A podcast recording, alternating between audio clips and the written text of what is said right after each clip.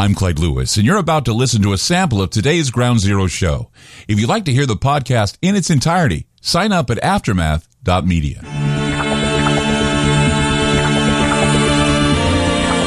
And thank you for joining us here on Ground Zero. In the spirit of Clyde Lewis, I welcome you. Clyde is doing well, and he will be back soon. I am David Masters sitting in.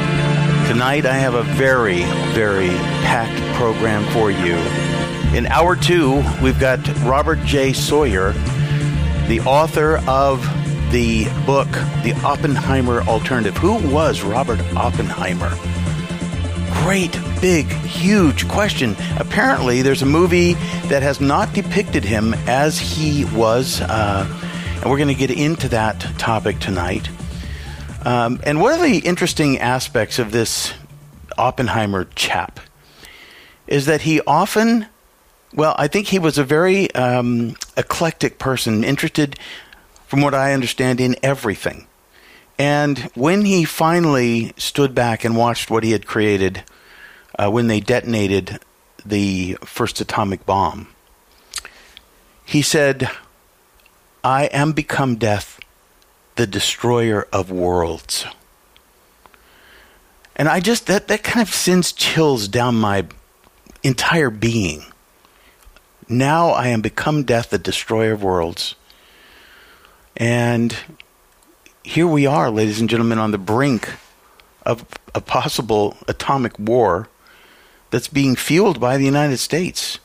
And I want to say the deep, dark state that's funding the potential for the the end of the world as we know it. And it seems like pure insanity to me.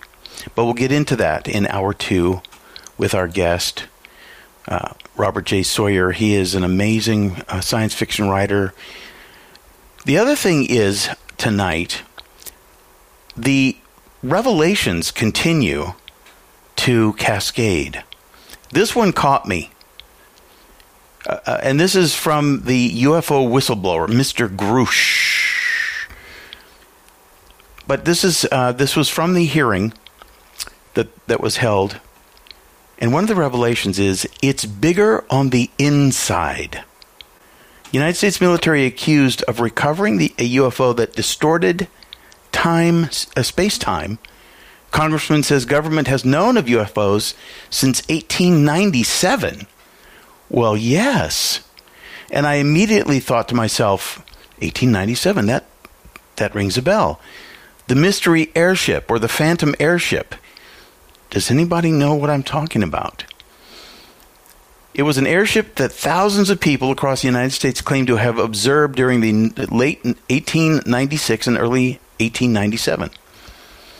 Typical airship reports involved nighttime sightings of unidentified lights but more detailed accounts reported ships compatible to a dirigible.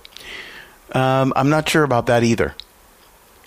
Mystery airship reports are seen as a cultural predecessor to modern claims of extraterrestrial piloted flying saucer style UFOs.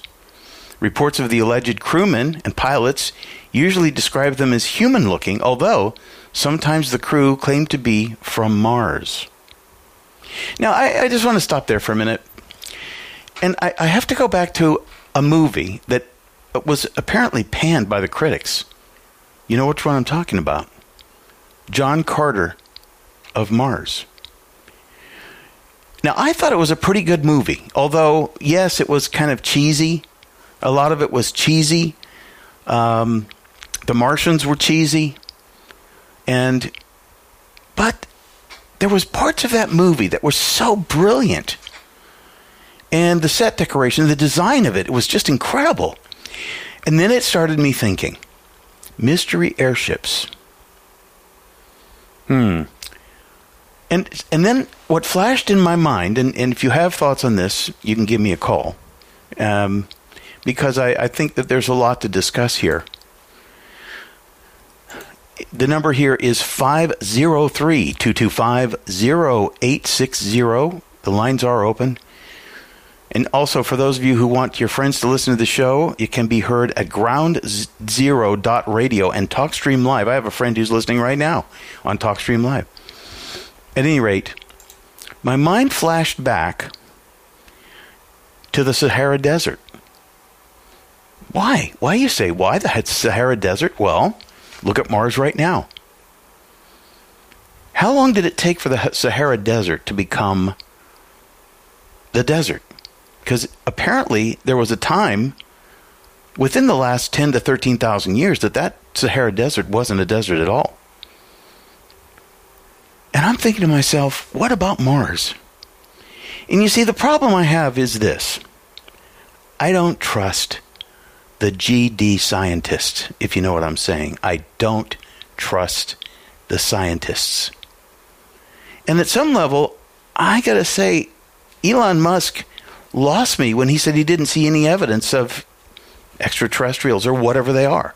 I don't believe him. Now, I did have a conversation with a friend about this, and I said, Well, look, if you're Elon Musk and you say, Yeah, there's such a thing as ET and whatever, then everybody's going to ask you about that, and they're going to forget about all the other things that you're working on. So, what do you think he's going to say? Yes, I think there's definitely. I mean, he's pretty brazen about what he thinks about everything, but I don't. I don't believe him when he says he doesn't think there's any evidence of ET. But I'm going back to Mars. I'm going back to the idea that Mars was a dying planet. Yes, it was. I don't, but honestly, I don't buy that it was however many hundreds of millions of years ago they say. See, I don't trust these people who are telling us this. I'm sorry. And I was just watching again the Richard Hoagland episode on the Art Bell show when they were talking about the face on Mars, when they had the first pictures and evidence of the face on Mars.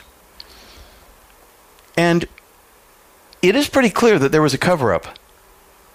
it's pretty obvious to anybody that has a brain that there is a face. There was a face. There is a face on Mars. I don't know which one it is. And it's a humanoid face. And it's pretty evident that the Cydonia area has five sided pyramids.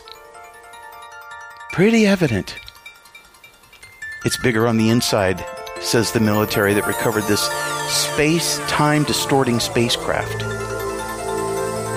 I don't know, man. I just don't. I'm just saying. I don't think that Mars maybe has been a desert for that long. But we'll talk about that more when we come back. And the number, if you want to call, 503 225 0860. I'm David Masters. We'll be right back. You just listened to a segment of Ground Zero. If you'd like to hear previous shows along with having access to our online library and social media platform, sign up now at aftermath.media. It's only $10 a month, and there's also yearly specials to fit your budget. Again, go to aftermath.media. I'm Clyde Lewis, and thank you for supporting Ground Zero.